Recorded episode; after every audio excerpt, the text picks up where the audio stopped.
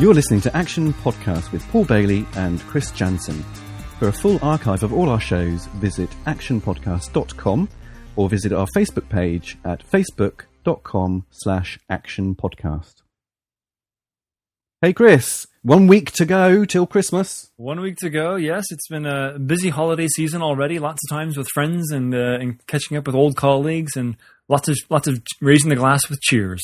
Absolutely, lots of office parties, pre-Christmas drinks, and um, lots of Christmas dinners already. Really, yeah, and, and squeezing in a bit of shopping along the way.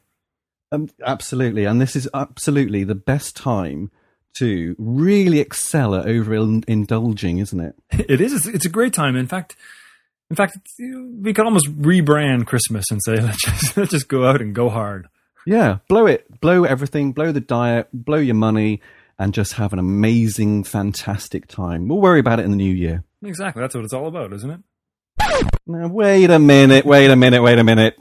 what are we talking about here? We can't be recommending our uh, listeners go out and uh, basically make themselves ill and poor. Well, why not? Is that's what that's what's that's why it's fun, right? Isn't that fun when you eat all the food you want and it's you know you take a big heaping plate of seconds and you have an extra drink or five with some friends? Is that's what the hol- that's part of the holiday ritual, isn't it?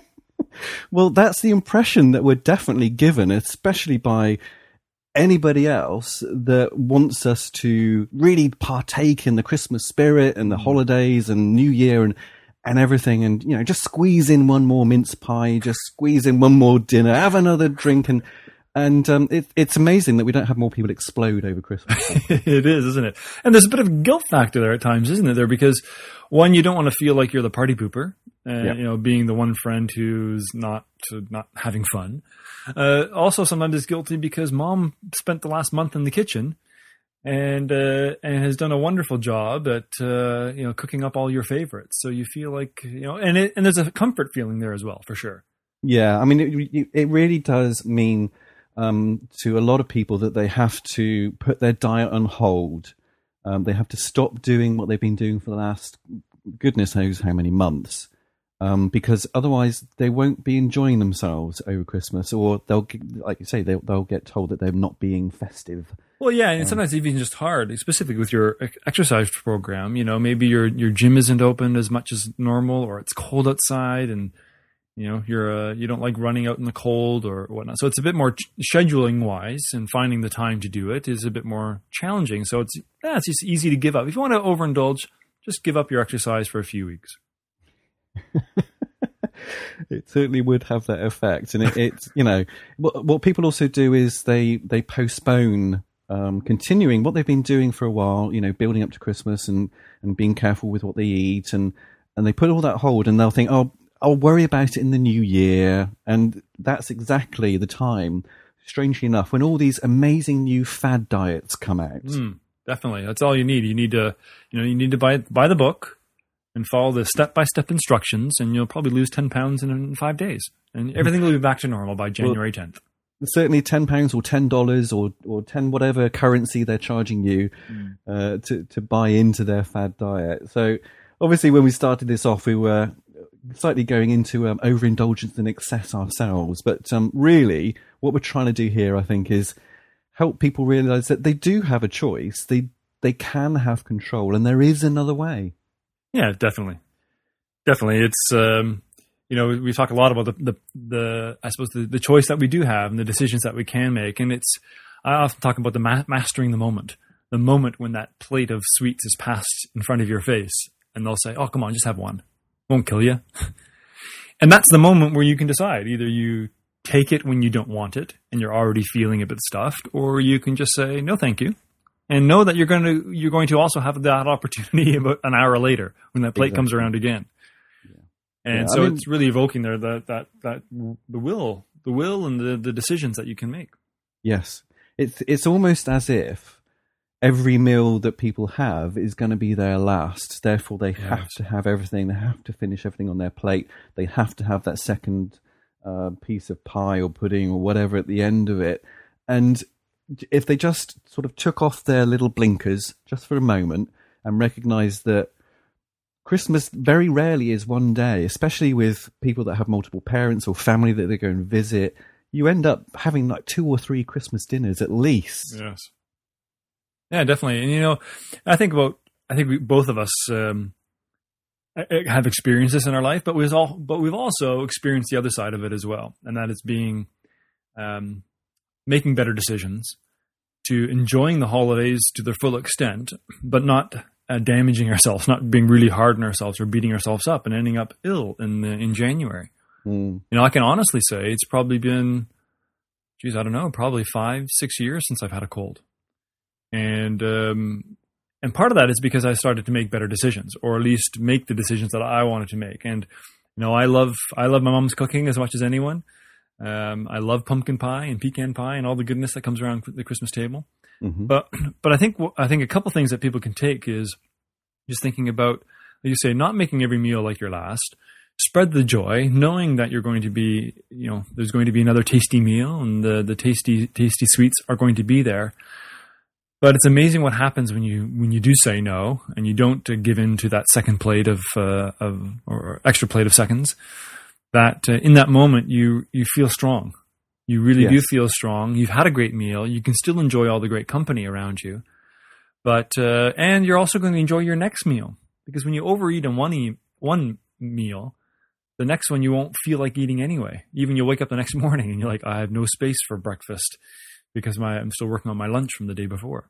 Yeah, it's it's that rolling out of bed sensation, Mm. isn't it? Because you can't actually sit up anymore because you're so full up Mm. from the meal that you had last night. Absolutely, and and ha- have a drink, have a good time, but remember that obviously drinking alcohol is going to dehydrate you. So the following day, give yourself a little bit of a chance to rehydrate. Drink something a bit bit more healthy in the morning, and and give yourself that that opportunity to take a step back and you know have a little bit of a break between um, having these great meals that you're going to be having and these these great drinks and cocktails. Yeah, and a simple little habit uh, that I I've used for a long time on that one as well is I always have uh, a pint of water or a bottle of water uh, right beside my bed, and Mm. it's literally the first thing I do uh, before I get out of bed is I drink that full full glass of water. And because over the night, even on a normal day, overnight you get dehydrated, um, and you need to rehydrate your body, and you just feel so much better. So that's something that the listener could try is is either having a full glass of water before they go to bed, um, and I'll also have one ready for when they first wake up, and that will allow them to that will really help to energize them. Yeah, and, and talking of, of, of drinking water, quite often I find that if I am eating a nice big meal and after the meal I feel like, oh, I could really do with a really sweet, sticky, chewy dessert, quite often that's actually because I'm dehydrated and all the food that I've just eaten is, you know, it needs a little bit of extra water. And I find that if I do take a, a large glass of water and drink that straight down, the, the sensation that I need to eat anything else, whether it be sweet or, or savory, doesn't matter. It, that sensation completely goes away. I totally agree. And the other the little trick that worked for me quite well. Uh, it sounds a bit obvious and uh, maybe a bit basic, but, but it sure works. Is to really stop those cravings from having something a little bit extra and snacking between meals. Is I simply brush my teeth after I eat. Mhm. And I'm not saying uh, I'm not trying to sound like a dentist here, but the act of brushing my teeth after lunch, uh, even when I'm at work at the office, uh, made it, it was amazing the difference that had because my mouth literally felt fresh, and I didn't feel like I needed to, to have anything more to satiate myself. I felt fresh and and ready to get on with whatever I need to get on with. yeah, Not spend more time in the kitchen. absolutely. And, and certainly once you've cleaned your teeth, you're not really going to want to smear sugar and fat and chocolate. Well, maybe chocolate. Oh, no, no, not chocolate. After you just clean them. So yeah, Yeah. it's a great idea. And I think the other thing about you mentioned about you know exercise, sometimes it is challenging around the holidays. Your schedule is a bit out of whack, and the, the temperatures maybe is best for those who live in the northern hemisphere. But um, again, I think think about what little habit or what little ritual could you create. You know, this is a time time the time of the year to really connect with friends and family.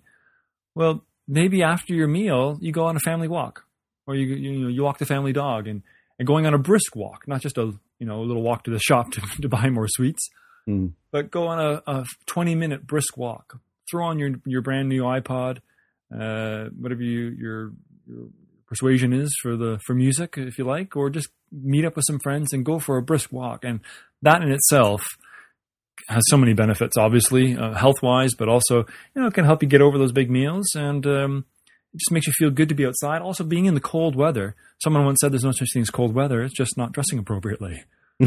so uh, maybe throw on an extra cu- extra couple layers, an extra hat, some gloves if you're in the cold weather, and uh, that cold weather itself can be reinvigorating by being out there for a little while, Yes. and as a little a little bit of exercise if you can't get to the gym as you normally do.